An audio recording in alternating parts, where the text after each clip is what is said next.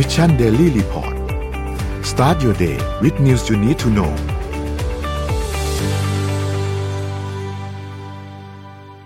SET บ้านเรา 1,610.58 นะครับ ติดลบ 0.66%นะครับ แล้วก็หุ้นต่างประเทศนะครับดาวโจนส์ครับบวก 0.19%นะครับ NASDAQ ติดบวก 0.84%นะครับ NYSE ครับบวก 0.28%นะครับ FTSE 100 ติดลบ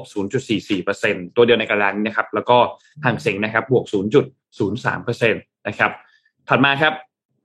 ราคาน้ำมันดิบปรับตัวขึ้นเล็กน้อยครับ ประมาณ 2%นะครับ WTI อยู่ที่ 78.42 นะครับ แล้วก็ Brent อยู่ที่ 86.08 นะครับ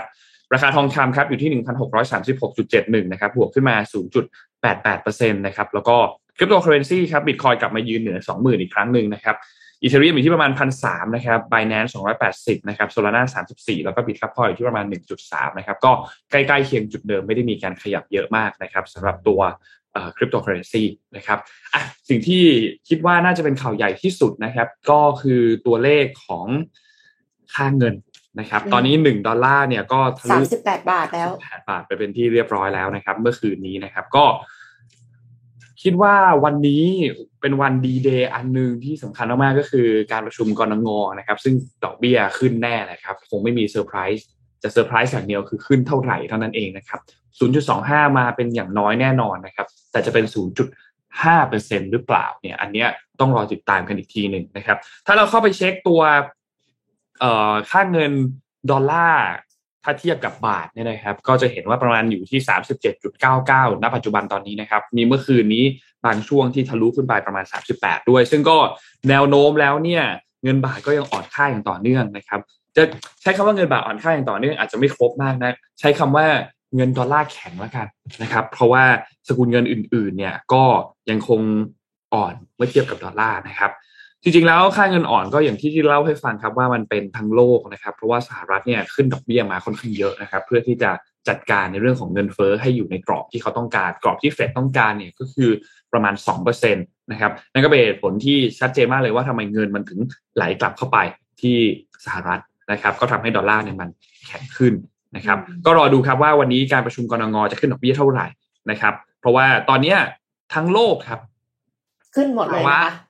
อะไรนะครับ ก็ขึ้นดอกเบี้ยกันทั่วหน้าเลยนะคะถูกต้องครับทั้งโลกขึ้นดอกเบี้ยกันทั่วหน้าเลยครับ เพราะฉะนั้นสิ่งที่จะตามมาเนี่ยนะครับ คือเรื่องของเศรษฐกิจที่ต้องจับตามองกันอย่างใกล้ชิดเลยล่ะ ว่า เอ๊ะ จะเอายังไงตัวเลขต่างๆ โดยเฉพาะเรื่องของดอกเบี้ยที่จะเข้ามาเป็นต้นทุนที่สูงขึ้นของภาคธุรกิจเนี่ยนะครับ อาจจะทำให้เศรษฐกิจเกิดการชะลอตัวลงไป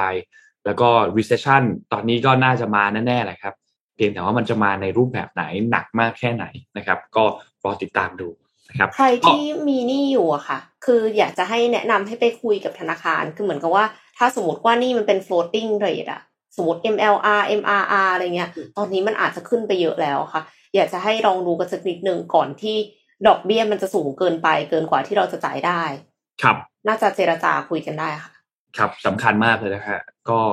รอดูกันไว้ครับอะพี่เอ็มพาไปเริ่มข่าวแรกเลยครับพี่ ค่ะอ่าไปที่ภารกิจ ยานอวกาศพุ่งชนดาวเคราะห์น้อยกันค่ะ คือครับจริง ๆ แล้วเนี่ย ฟังดูเหมือน เอ้ายานอวกาศพุ่งชนดาวเคราะห์น้อยแล้วพุ่งชนเสร็จยานอวกาศก็คือแหลกสลายไปเลยนะคะ อาจจะไม่ใช่เรื่องที่ดีเท่าไหร่แต่จริง ๆ แล้ว อันเนี้ยมันเป็นภารกิจปกป้องโลกของนาซาค่ะอะยังไงครับอ่าเมื่อวันที่ 26 กันยายนที่ผ่านมานะคะ ยานอวกาศของนาซาเนี่ย ได้พุ่งชนเข้ากับดาวเคราะห์น้อย ดีโมฟอสด้วยความเร็วกว่า 22,000 กิโลเมตรต่อชั่วโมง แต่ว่าอีกแหล่งหนึ่งเขาบอกว่า 14,000 กิโลเมตรต่อชั่วโมงนะคะ ใดๆก็ตาม เอาเป็นว่าเร็วมากทำให้ยานอวกาศถูกทำลายไปโดยสิ้นเชิง และสามารถส่งข้อมูลภาพถ่ายในเสี้ยววินาทีสุดท้ายกลับมาได้สำเร็จค่ะ นับเป็นการสิ้นสุดภารกิจ DART หรือ Double Asteroid Redirection Test อย่างสมบูรณ์ค่ะ คือทำไมต้องมีภารกิจนี้เนาะก็ ปูพื้นก่อนว่าในแต่ละปีอะค่ะ มีอุกกาบาตที่ตกลงมาบนพื้นโลกด้วยด้วยกันกว่าหนึ่งหมื่นดวง แล้วก็แต่ละอุกกาบาตเนี่ย มันเล็กเกินกว่าจะเป็นอันตรายต่อสิ่งมีชีวิตใดๆได้ ส่วนมากก็จะตกลงในมหาสมุทรหรือว่าพื้นที่ห่างไกลที่ไม่มีคนอาศัยอยู่ แต่ว่านานๆครั้งก็จะมีอุกกาบาตที่ขนาดใหญ่กว่านั้น ที่อาจจะสามารถทำอันตรายต่อสิ่งมีชีวิตบนโลกได้เป็นวงกว้าง เช่นเดียวกันกับเมื่อ 66 ล้านปีที่แล้วที่อุกกาบาตพุ่งชนโลกแล้วก็ทำให้ไดโนเสาร์สูญพันธุ์นะคะ ทีนี้ก็เลยนักวิทยาศาสตร์ก็เลยกลัวค่ะ ว่าจะเกิดแบบดอนลุกอัพอะไรเงี้ย คือหนังอุกกาบาตนี่คือมีมาตลอดเนาะไม่ช้าก็เร็วอุกกาบาตอีกลูกก็อาจจะพุ่งมาชนกับโลกของเราค่ะ ก็เลยมีโครงการต่างๆ มีกล้องโทรทัศน์มากมายที่คอยสังเกตการ แล้วก็ติดตามอุกกาบาตที่อาจจะเป็นภัยต่อโลกได้ในอนาคต แล้ว นอกจากนั้นนะคือ พอรู้แล้วจะทำยังไง หลังจากที่รู้ว่ามีอุกกาบาตจะมาชนโลกอะค่ะ แนวคิดหนึ่งก็คือการส่งยานอวกาศเข้าไปพุ่งชน พุ่งชนเพื่อเปลี่ยนวิถีโคจรนะคะ คือไม่ได้คิดว่ายานอวกาศอะจะสามารถทำลายอุกกาบาตได้ แต่อย่างน้อยที่สุดเนี่ยคือเหมือนกับผลักออกไป ให้ไม่มาชนโลก หรือว่าไม่มาชนในพื้นที่ที่มันที่มันอาจจะสร้างสร้างความเสียหายได้เยอะอะค่ะ ใช่ ภารกิจหลักของดาร์ตเนี่ยก็คือการสำรวจความเป็นไปได้ โดยการนำยานอวกาศ พุ่งชนพุ่งเข้าชนกับดวงจันทร์บริวารของไดโมฟอสคืออย่างนี้ ไอ้ที่ว่าดาวเคราะห์น้อยเนี่ย ดาวเคราะห์น้อยนี่คืออันใหญ่นะเราก็มีดวงจันทร์บริวารค่ะ ที่โคจรรอบๆ ดาวเคราะห์น้อยดีดีมอสหากภารกิจสำเร็จไปด้วยดีนะนักวิทยาศาสตร์ก็จะสามารถสังเกตแล้วก็วัดการเปลี่ยนแปลงของวิถีวงโคจรได้ จากคาบและรัศมีวงโคจรที่เปลี่ยนไปของดาวเคราะห์น้อยบริวารดวงนี้ ซึ่งการชนกันครั้งนี้เป็นเพียงการเปลี่ยนวิถีวงโคจรของดาวบริวาร จึงจะไม่มีอันตรายใด ๆ ที่เป็นภัยต่อโลกในอนาคตอย่างแน่นอนคือ เล็กๆ คือดาวดาวเคราะห์น้อยอันใหญ่ดวงจันทร์บริวารอันเล็ก แล้วก็โคจรอยู่รอบๆ ดาวเคราะห์น้อยอันใหญ่ใช่ไหมคะพอไปชนดวงจันทร์บริวารปั๊บดวงจันทร์บริวารเนี่ย ก็จะมีวงโคจรที่เปลี่ยนไป เท่านั้นเองคือดาวเคราะห์น้อย ดวงเนี้ยค่ะ ไม่ได้จะมาชนโลกอยู่แล้ว เพราะฉะนั้นเราก็เลยไม่จำเป็นจะต้องเปลี่ยนทิศของดาวเคราะห์น้อยอันใหญ่เนาะภาพที่เห็นเนี่ยค่ะ เป็นซีรีส์ภาพถ่ายสุดท้ายของยานอวกาศในภารกิจดาร์ตในเสี้ยววินาทีสุดท้ายก่อนที่จะชนเข้ากับพื้นผิวของดวงจันทร์ของดาวเคราะห์น้อย ตามที่วางแผนเอาไว้ และตัวยานก็ถูกทำลายไปโดยสิ้นเชิง ระหว่างการส่งข้อมูลภาพสุดท้ายกลับมาได้สำเร็จ เป็นเรื่องที่น่ายินดีนะคะ เพราะว่าสามารถแสดง ถึงความเป็นไปได้ในการป้องกันภัยอันตรายของดาวเคราะห์น้อยใกล้โลก ต่อจากนี้นักวิทยาศาสตร์เนี่ยเขาก็จะคอยศึกษาผลลัพธ์ที่เกิดจากการพุ่งชนกล้องโทรทัศน์ ผ่านภาคพื้นโลกเนี่ยกว่า 40 กล้อง รวมทั้งรวมรวมทั้ง James Webb ด้วยนะคะ ที่จะคอยศึกษาวิถีวงโคจรที่เปลี่ยนไปของระบบดาวเคราะห์น้อย หลังจากถูกพุ่งชน ซึ่งตอนแรกเลยก่อนที่มันจะชนเนี่ยเขาก็ต้องคำนวณไว้อยู่แล้วใช่ไหมคะ คาดหวังว่า ถ้าพุ่งชนด้วยความเร็วเท่านี้มันจะเอฟเฟกต์ยังไง เขาคาดว่าจะทำให้ดวงจันทร์นะคะเปลี่ยนวงโคจรไปหนึ่งเปอร์เซ็นหรือว่าเปลี่ยนการหมุนรอบดาวเคราะห์น้อยไปราวสิบนาที ฟังดูฟังดูเหมือนไม่เยอะนะ แต่ว่าถ้าสมมติว่ามันทำได้อันนี้ก็คือจุดเริ่มต้นที่ดีมากๆแล้ว เพราะว่าคลิป Wall Street Journal ที่ไปฟังมาค่ะ เขาบอกว่ามันต้องใช้ AI นะ ในการคิดว่าจะชนยังไง เพราะว่า ดูจากภาคพื้นโลกอะค่ะ เรามีแค่แบบจุดเล็กๆเท่านั้นเอง ที่ให้ที่ให้โปรแกรมเนี้ยมันเรียนรู้อะมันยากมากเลยที่จะทำให้มันชนตรงเข้าไปได้อวกาศมันกว้างใหญ่อะค่ะ เล็งยังไงให้ตรงว่างั้นเถอะ แล้วก็พุ่งตัวเองเข้าไป ดังนั้นก็เลยทำให้เป็นข่าวที่เอ็มรู้สึกว่าเนี่ยแหละคือความยิ่งใหญ่ของการปกป้องโลกนะคะ ในที่สุดแล้วความรู้ด้านอวกาศเนี่ยก็ช่วยปกป้องโลกได้แล้ว นอกจากนี้เนี่ยยังมียานLICIACube ซึ่งเป็นยานอวกาศขนาดเล็กที่สุดส่งขึ้นไปพร้อมกับ DART คอยศึกษาฝุ่นที่อาจจะเกิดขึ้นจากการชนครั้งนี้ จะช่วยให้เราเข้าใจระบบนำทาง ความท้าทายในการสร้าง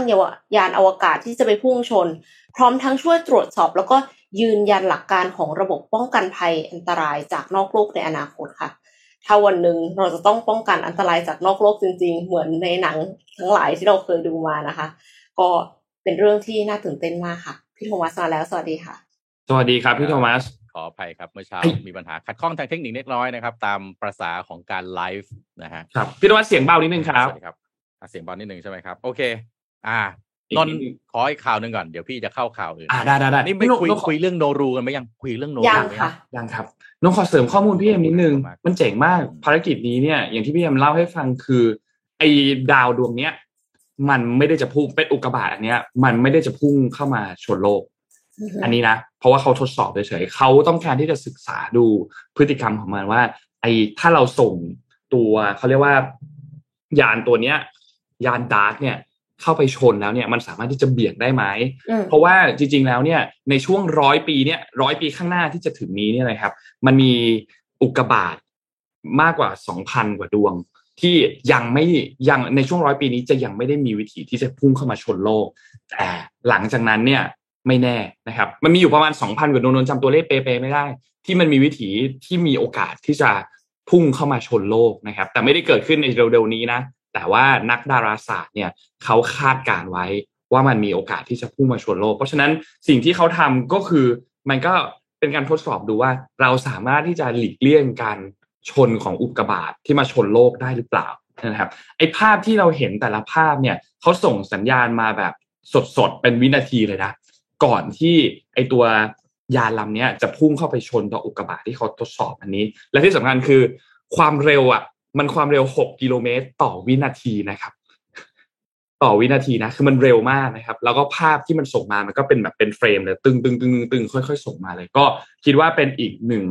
การประสบความสำเร็จ ทางดาราศาสตร์อะเนาะทางอวกาศเนี่ยที่ที่นนท์รู้สึกว่า เออ อันเนี้ยเจ๋งมาก แม้ว่าภารกิจอาร์ทิมิสเรายังไม่แน่นะว่าจะได้ส่งไปไหมเพราะว่าเหมือนจะมีพายุนะครับ แต่อย่างน้อยก็มีภารกิจทางอวกาศอันอื่นๆที่เราได้เห็นภาพเห็นอะไรมาเป็นช่วงๆนี้เนาะนงพามาดูอีกเรื่องหนึ่งครับ พี่เอ็มพี่โทมัสครับ เกี่ยวกับนี่นี่รัสเซียพี่เห็นดาวแล้ว พี่พี่เห็นดาวแล้วนึกถึงอะไรปะนึกถึง ตอนนี้นะครับฟีดผมนะฮะ มีแต่รักไม่ใช่ดวงดาวเมื่อพาวแสงเลย คือแบบนี่เราชอบนะบ้างได้ไหมทุกคนเล่นอเล่นย่างอื่นกันกันหมบ้าดงเลได้ยไหมอะคือร้อนแล้วร้อนจนก่อนนอนก็เอาไปนึกถึงเพลงสาวสาวสาวทันกันไหมฮะ ไม่ทันแน่นอนนนท์กับเอ็มไม่ทันแน่นอนทานทานนนทานทันแฟนฉันอืมเคยดูแฟนแฟนฉันใช่ไหมครับ โอ้ยหลอนมากนะฮะ วันนี้ใครใครเล่นอันนี้อีกนิดโกรธแล้วนะ โอ้โหเสียงมีคนนี่แฮชหลแท็อกนอยู่ในหัว มีคนแฮชแท็กอยู่ในคอมเมนต์แล้ว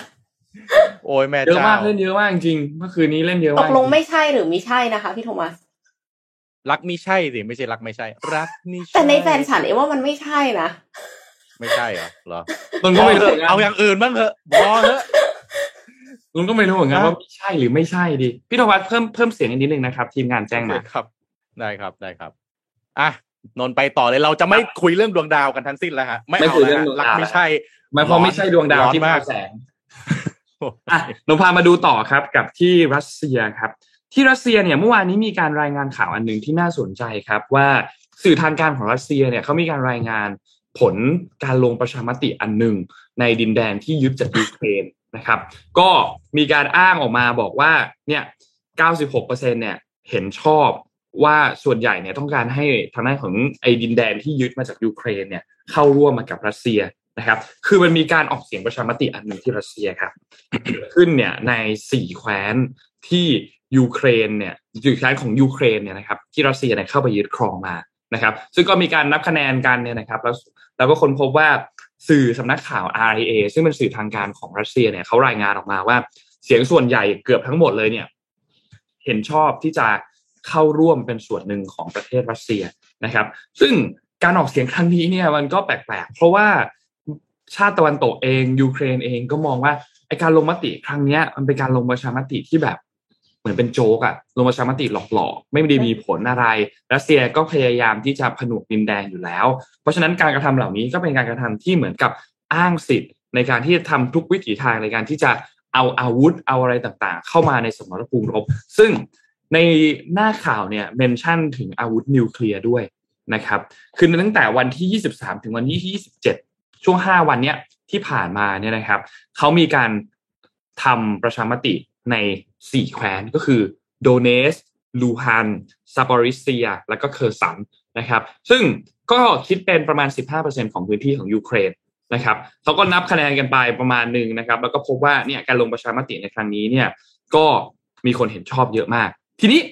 ไอการลงประชามติในครั้งนี้มันเกิดขึ้นหลังจากที่มีคนเยอะมากเลยที่อพยพออกจากที่อยู่ของตัวเองในพื้นที่แคว้นดังกล่าวที่พูดมาเมื่อกี้นะครับ เพราะว่าต้องการหนีสงครามนะครับอืมก็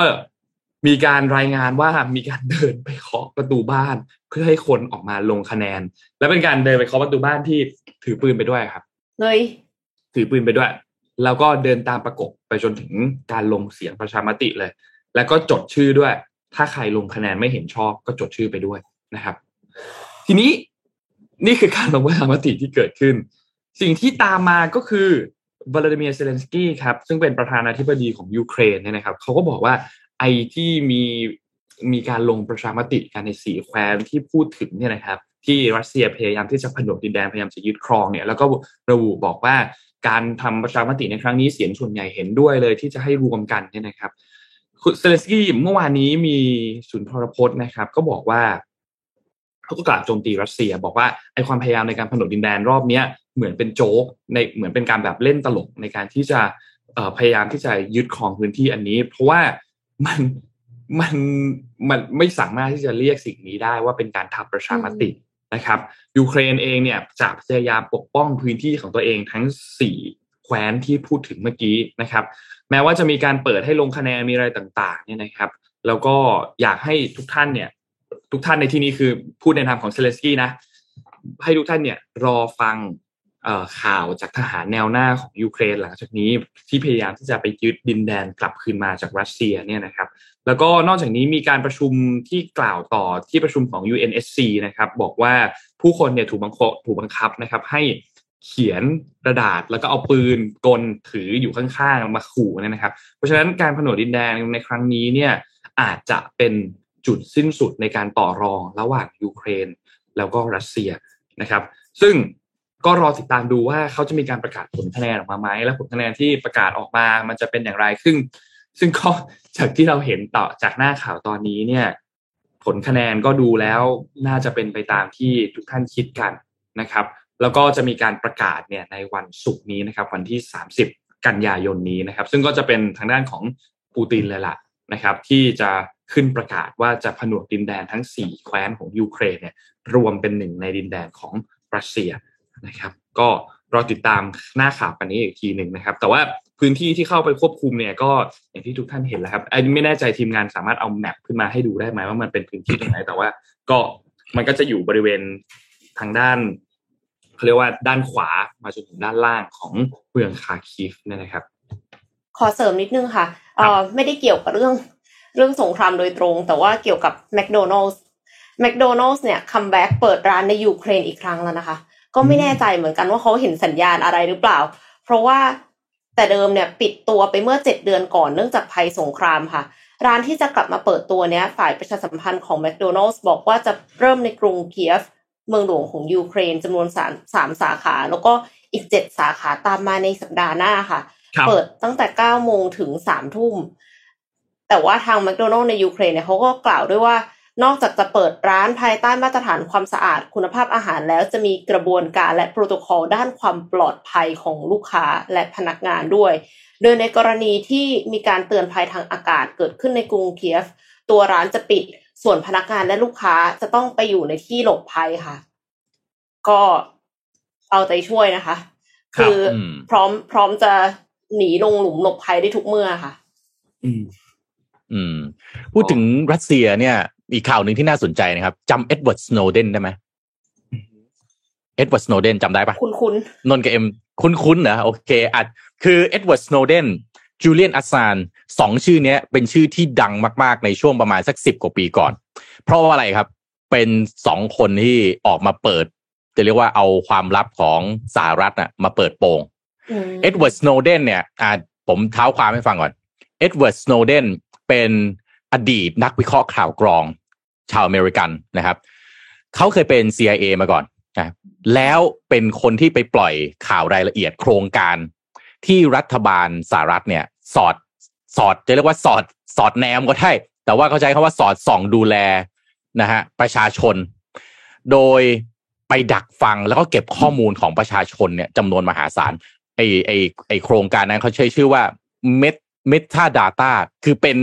data ขนาดใหญ่ของประชาชนอะแต่มันเก็บหมดเลยอะว่าคุณทำอะไรใช้ชีวิตยังไง ไอ้ metadata เนี่ย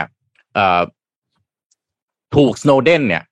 ไปปล่อยข้อมูลนะฮะ เพียบเลยเป็นแบบโอ้โหไม่รู้กี่หน้าเนี่ยนะฮะเขาวิ่งไปที่สื่อ The Guardian ของอังกฤษ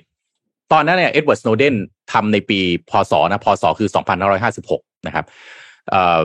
แล้วก็เอาข้อมูลเหล่านี้ไปให้ The Guar The Guardian นะ The Guardian แล้วก็มีโครงการอีกสารพัดโครงการเลยนะครับ อย่าง Prism เนี่ยซึ่งเป็นโครงการเปิดเป็นโครงการความลับสุดยอดของหน่วยงาน นะฮะราชการแต่ว่าเอ็ดเวิร์ดสโนเดนเนี่ยฝ่าฝืนความเรียกว่ากฎหมายความมั่นคงของสำนักสำนักงานความมั่นคงแห่งชาติ ซึ่งสิ่งที่เอ็ดเวิร์ดสโนเดนทำเนี่ยถือว่าเป็นการฝ่าฝืนกฎหมายครั้งสำคัญ แล้วก็ใหญ่ที่สุดครั้งหนึ่งในประวัติศาสตร์สหรัฐอเมริกา สิ่งที่ตามมาครับเอ็ดเวิร์ดสโนเดนจึงต้องหนีสโนเดนเนี่ยหนีออกจากฮาวายนะครับ แล้วก็ถูกทางการสหรัฐจับก็หนีไปฮ่องกงคนเดียวนะฮะพอหนีไปฮ่องกงคนเดียวเนี่ย ก็มีแผนจะลี้ภัยตัวเองไปที่เอกวาดอร์ นะครับที่ที่ติดต่อกันแล้วเนี่ยจะให้สิทธิ์ลี้ภัยแก่เอ็ดเวิร์ดสโนเดนสหรัฐอเมริกาเนี่ยยื่นคำขอส่งผู้ร้ายข้ามแดนไปที่ฮ่องกงนะครับ แต่สุดท้ายเอ็ดเวิร์ดสโนเดนหนีเข้าไปที่รัสเซีย ตั้งแต่วันที่ 23 มิถุนายน 2556 พอหนีเข้าไปในรัสเซียครับเอ็ดเวิร์ดสโนเดนตั้งรกรากอยู่ที่นั่น จนสุดท้ายครับเอ็ดเวิร์ดสโนเดนได้รับการอนุมัติสัญชาติ โดยวลาดิเมียร์ปูตินเนี่ยแหละเป็นคนลงนามให้สัญชาติรัสเซียกับเอ็ดเวิร์ดสโนเดนเมื่อ โดย AP เนี่ยรายงานนะครับว่ารัสเซียอนุมัตินะครับในการลงนามให้สัญชาติแก่เอ็ดเวิร์ดสโนเดนซึ่งเป็นคนที่ตัวหน่วยงานของสหรัฐอเมริกาต้องการตัวมากที่สุด อีกคนหนึ่งคือจูเลียนอัสซานจูเลียนอัสซานคนที่ทำ WikiLeaks จำชื่อได้ไหม WikiLeaks อ่า WikiLeaks สโนเดนเนี่ยเป็นที่มาเอ่อถูกเอาไปทำเป็นหนังเลยนะ ถูกเอาเป็นเอาไปเอาไปทำเป็นหนังชื่อชื่อสโนเดนเนี่ยนะครับ ไอ้ล่าสุดเนี่ยพระราชกฤษฎีกาที่ลงนามโดยวลาดิเมียร์ปูตินเนี่ยนะครับลงนามเมื่อวันจันทร์ที่ผ่านมาว่าสโนเดนจะเป็นหนึ่งในเจ็ดสิบห้าพลเมืองต่างชาติ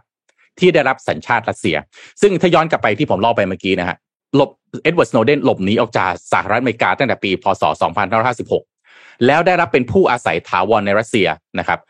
โดยเขาบอกว่าวางแผนที่จะยื่นสัญชาติรัสเซีย โดยไม่สละสัญชาติอเมริกันของตัวเอง แต่สโนเดนโดนยึดพาสปอร์ตโดนยึดพาสปอร์ตตั้งแต่ตอนที่อยู่ที่ฮาวายและกำลังจะไปเอกวาดอร์เอ่อโทษทีตอนที่อยู่ที่ฮ่องกงกำลังจะลี้ภัยไปเอกวาดอร์แล้วสุดท้ายโดนยึดพาสปอร์ตก่อน ตัวเองเลยหนีเข้าไปที่รัสเซียนะครับ จึงทำให้ความสัมพันธ์ของสหรัฐอเมริกาแล้วก็รัสเซียเนี่ยตกต่ำในรอบคือตั้งแต่นั้นเป็นต้นมาเนี่ยความสัมพันธ์ตกต่ำมากเพราะว่า รัสเซียก็ไม่ยอมที่จะส่งเอ็ดเวิร์ดสโนเดนกลับไปที่สหรัฐอเมริกานะครับเมื่อเกิดเหตุการณ์นี้ขึ้นฮะ Ned Price ครับโฆษกกระทรวงต่างประเทศของสหรัฐอเมริกาเนี่ยก็บอกว่าจุดยืนของสหรัฐอเมริกาคือไม่เปลี่ยนแปลงสโนเดนควรจะต้องกลับมาที่สหรัฐอเมริกา เพื่อเผชิญหน้ากับระบบยุติธรรมเช่นเดียวกับพลเมืองชาวอเมริกันคนอื่นๆนะครับแต่ว่าตอนนี้สโนเดนกลายเป็นพลเมืองรัสเซียแล้ว ในขณะที่ทางการรัสเซีย กำลังระดมกองกำลังหนุน เพื่อที่จะรบกับยูเครนที่มีสหรัฐอเมริกาคอยหนุนหลังอยู่ ตอนนี้นะฮะสถานการณ์ในรัสเซียผู้ชายส่วนมากส่วนใหญ่เลยเนี่ย ถูกเกณฑ์ไปเป็นกองฐานกองหนุนนะครับตั้งแต่ยังหนุ่มเนี่ยจนยันอายุหกสิบห้าเลยนะฮะใช้งานคนหนักมากนะยันอายุหกสิบห้ายังต้องไปเป็นฐานกองหนุนนะครับ แล้วก็ผู้ชายที่ถือสองสัญชาติก็มีสิทธิ์ถูกเรียกให้เข้าไปเป็นฐานกองหนุนด้วย เช่นกันนะครับ ฉะนั้นก็ก็เอ็ดเวิร์ดสโนเดนนี่หลังจากลี้ภัยเข้าไปในรัสเซียเนี่ย ตอนนี้มีครอบครัวมีลูกที่เกิดในรัสเซียด้วยนะนะครับ ซึ่งข่าวพวกนี้ไม่มีไม่มีใครรู้เลยนะ ก็คือต้องต้องเนี่ย เป็นข่าวกรองที่ค่อยๆ หลุดออกมาเนี่ยแหละนะครับ แล้วก็ไม่เคยมีใครเห็นตัวเอ็ดเวิร์ดสโนเดนซึ่งสโนเดนเนี่ยเก็บตัวเงียบมากในรัสเซียนะครับ แล้วก็ อาจจะมีออกมาพูดบ้างนะเขาบอกว่าเอ็ดเวิร์ดสโนเดนเนี่ยออกมาวิพากษ์วิจารณ์นโยบายเกี่ยวกับโซเชียลมีเดียของรัฐบาลรัสเซียบ้างเป็นครั้งคราว แต่ว่าก็ก็เนี่ยแหละสุดท้ายล่าสุดก็เหมือนกับว่าเข้าเป็นพันธมิตรกับวลาดิเมียร์ปูตินได้แล้วเนี่ยนะฮะก็ โอ้สหรัฐอเมริกาคงไม่พอใจเรื่องนี้อย่างมากแน่นอนนะครับ เรื่องของสโนเดนนี่สนุกมากนะ ลองไปหาหนังดูย้อนย้อนไปหาดูหนังกันได้ ชื่อสโนเดนเนี่ยโอ้โห ดูแล้วแบบสุดๆ จริง ๆ นะครับ อะ ขอต่ออีกข่าวหนึ่งเลยนะครับได้ครับ สีจิ้นผิงครับ สีจิ้นผิง ข่าวลือรอรออยากหูมากนนท์เดรอพี่โทมัสมาเล่าเรื่องนี้ให้ฟังลือกันมาตั้งแต่ปลายอาทิตย์ที่แล้วใช่ไหมฮะค่ะว่าครับจะมีอะไรนะรัฐประหารปฏิวัติอืมจะมีปฏิวัติรัฐประหาร คือทำไมเอาเล่าที่มาก่อนทำไมถึงมีข่าวนี้ออกมาเอ่อสีจิ้นผิงเนี่ย มีภารกิจไปเยือนเอ่อเอเชียกลาง เอเชียกลางอะพวกประเทศสถานสถานทั้งหลายเนี่ยนะฮะเข้าใจว่าเอ่อล่าสุดเนี่ยคือไปที่อุซเบกิสถาน วันสุดท้ายที่เห็นสีจิ้นผิงคือวันที่ 16 กันยายน แล้วหลังจากนั้นไม่เห็นอีกเลยนะฮะไม่เห็นอีกเลย สีจิ้นผิงกลับไปที่จีนเนี่ยไม่มีใครพบเห็นตัวอีกเลย ก็เลยเป็นที่มาของข่าว ว่าเฮ้ยสีจิ้นผิงถูกกักบริเวณ สีจิ้นผิงนู่นนี่นั่นนะฮะจนกลายเป็นที่มาว่าเฮ้ยมีโอกาสที่จะถูกปฏิวัติแน่ๆ แล้วคนก็ไปดึงเอาไอ้ อะไรนะตารางเที่ยวบินใช่ไหมว่าเฮ้ยเที่ยวบินที่ถูกบินออกจาก cancel ปักกิ่งก็ถูกระงับด้วยอะไรอย่างเงี้ยนะครับ แต่ล่าสุดฮะล่าสุดวันที่ 27 กันยายนที่ผ่านมานะครับ คือเมื่อวานนี้เนี่ย ก็มีรายงานแล้วครับว่าประธานาธิบดีสีจิ้นผิง ปรากฏตัวออกงานครั้งแรกทางโทรทัศน์แล้วที่ปักกิ่งนะครับ ซึ่งเป็นการปรากฏตัวครั้งแรกหลังจากที่หายไปตั้งแต่ 16 กันยายนที่ไปที่อุซเบกิสถานเนี่ยแหละนะครับ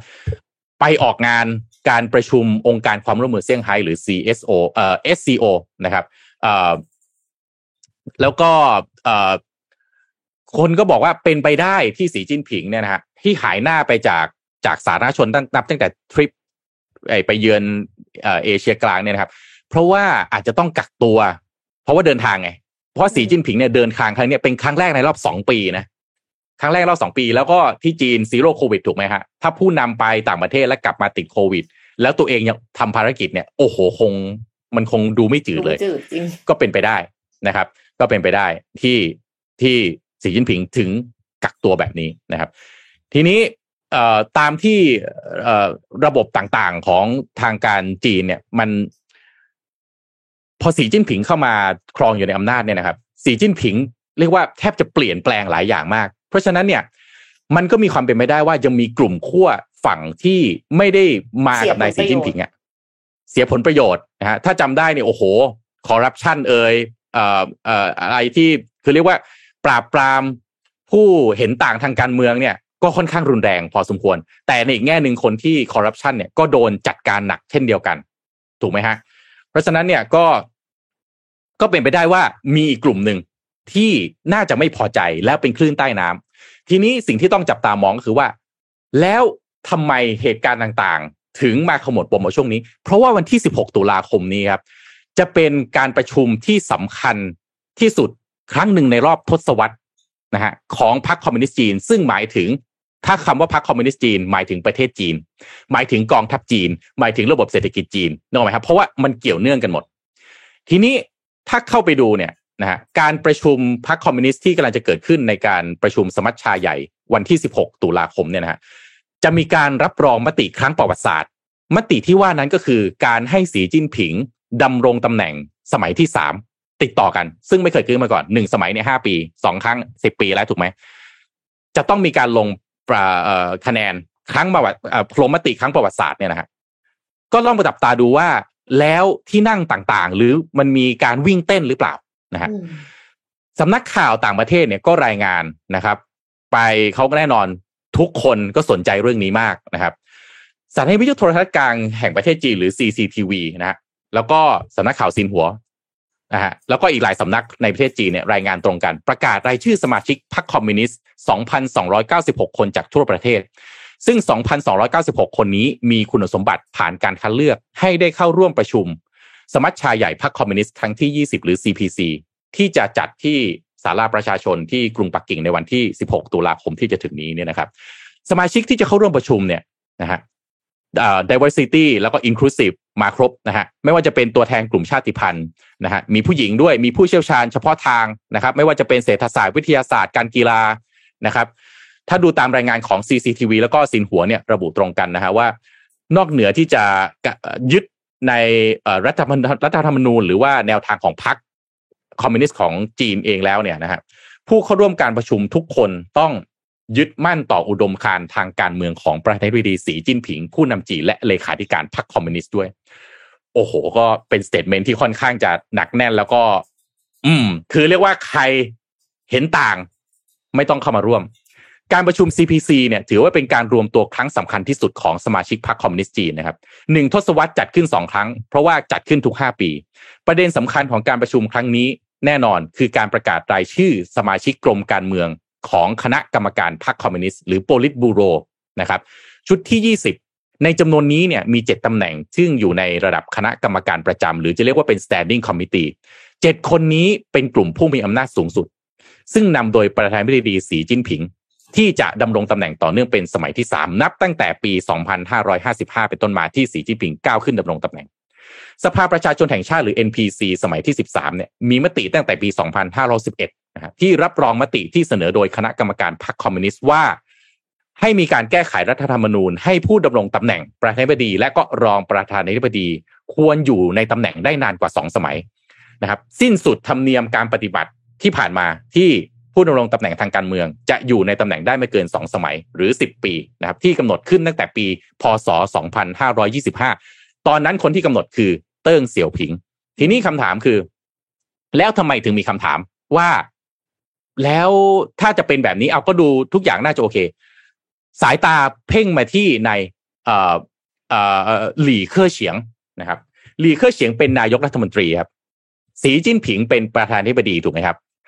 คนก็มองว่าหลี่เคอร์เฉียงเนี่ยมีโอกาสที่จะเจาะยางสีจิ้นผิงหรือเปล่าอืมนี่คือที่มานะครับ อ่าอ่าเพราะว่าหลีเคอร์เฉียงเนี่ยเป็นคนที่เอ่อรับผิดชอบเรื่องของเศรษฐกิจนะครับ ทีนี้พอรับผิดชอบเรื่องเศรษฐกิจในช่วงสองสามปีที่ผ่านมาเนี่ย นโยบาย Zero COVID เนี่ยแหละ เป็นนโยบายที่ทำให้การสร้างผลงานของนายหลี่เค่อเฉียงเนี่ย มีปัญหาที่สุดแล้ว เพราะว่าเศรษฐกิจมันไม่เดินหน้าเพราะเดี๋ยวก็ปิดปิดเปิดเปิดเดี๋ยวปิดเมืองเดี๋ยวล็อกดาวน์นึกออกใช่ไหมฮะเพราะฉะนั้นเนี่ยคนจึงมองว่ามีไปโอกาสเป็นไปได้หรือเปล่าที่สีจิ้นผิงออกไปต่างประเทศ ก็คือไปเนี่ยไปอุซเบกิสถานสารพัดประเทศสถานสถานที่เป็นเอเชียกลางเนี่ยนะครับเป็นโอกาสที่จะเป็นการปฏิวัติหรือเปล่า ถ้าย้อนกลับไปคล้ายๆประเทศเราอะ พอนายกไม่อยู่ปั๊บก็ชิงโอกาสปฏิวัติซะเลยนะครับ เพราะว่า หลายครั้งนะฮะที่หูจินเอ่อในหลี่เคอร์เฉียงออกมาพูดในเรื่องของการกระตุ้นเศรษฐกิจ แล้วบางครั้งก็พูดว่าการล็อกดาวน์หรือการไอ้นโยบาย Zero COVID นี่แหละ ที่ทำให้เศรษฐกิจเนี่ยมันไม่เดินหน้า ซึ่งคนนักวิเคราะห์เขามองว่า เอ๊ะทำไมหลี่เค่อเฉียง พูดจาขัดกับสีจิ้นผิง ก็เลยตีความเอาว่าหลี่เค่อเฉียงน่าจะไม่ค่อยจะลงรอยกับทางสีจิ้นผิงในช่วงยุคหลังๆนี้แล้วหรือเปล่า ซึ่งนายหลี่เค่อเฉียงเนี่ย ถ้ามองในมุมทางการเมืองเนี่ย เป็นสายมาจากทางนายหูจิ่นเทาซึ่งเป็นประธานาธิบดีคนก่อนนะครับ นี่คือนี่คือที่มาว่าคำพูดของในหลี่เคอร์เฉียงที่หลังๆ ดูย้อนแย้งกับนโยบายของประธานาธิบดีสีจิ้นผิง ผู้ที่ติดตามสถานการณ์การเมืองในจีนก็เลยมองว่าสิ่งที่นายกหลี่พูดเนี่ย เหมือนกับแหม่มันมันขัดขัดกันนะครับ นี่เลยเป็นที่มานะครับ เป็นที่มาว่าเป็นไปได้เอ่อเป็นไปได้หรือเปล่าที่ สีจิ้นผิงจะโดนปฏิวัติ ทีนี้ถ้าเรานับถอยหลังสู่การประชุมสมัชชาใหญ่พรรคคอมมิวนิสต์ครั้งที่ 20 ที่จะเริ่มวันที่ 16 ตุลาคมนี้เนี่ยวาระที่จะเสนอเนี่ยนะฮะ South China Morning Post ผมก็ไปเจาะดูนะ พยายามดูสื่อหลายๆอัน ก็รายงานวิเคราะห์นะฮะว่าการประชุมสมัชชาใหญ่พรรคคอมมิวนิสต์ครั้งที่ 20 ที่จะถึงเนี่ยตอนนี้ขั้นตอนสุดท้ายแล้วก่อนจะมีการประชุม มีการเปิดเผยรายชื่อ อะไรทุกอย่างเรียบร้อยแล้วนะฮะได้รายชื่อคัดเลือกมาแล้ว 2,296 คนที่จะ เอ่อเข้าร่วมประชุม แล้วก็จะมีการลงมติ เพราะฉะนั้นอันนี้คือเรียกว่าจะเป็นการกำหนดทิศทางของเอ่อจีนเลยก็ว่าได้คำถามทำไมถึงต้องให้สีจิ้นผิงต่อในสมัยที่สามเอ็มกนนท์คิดว่าไงทำไม อืม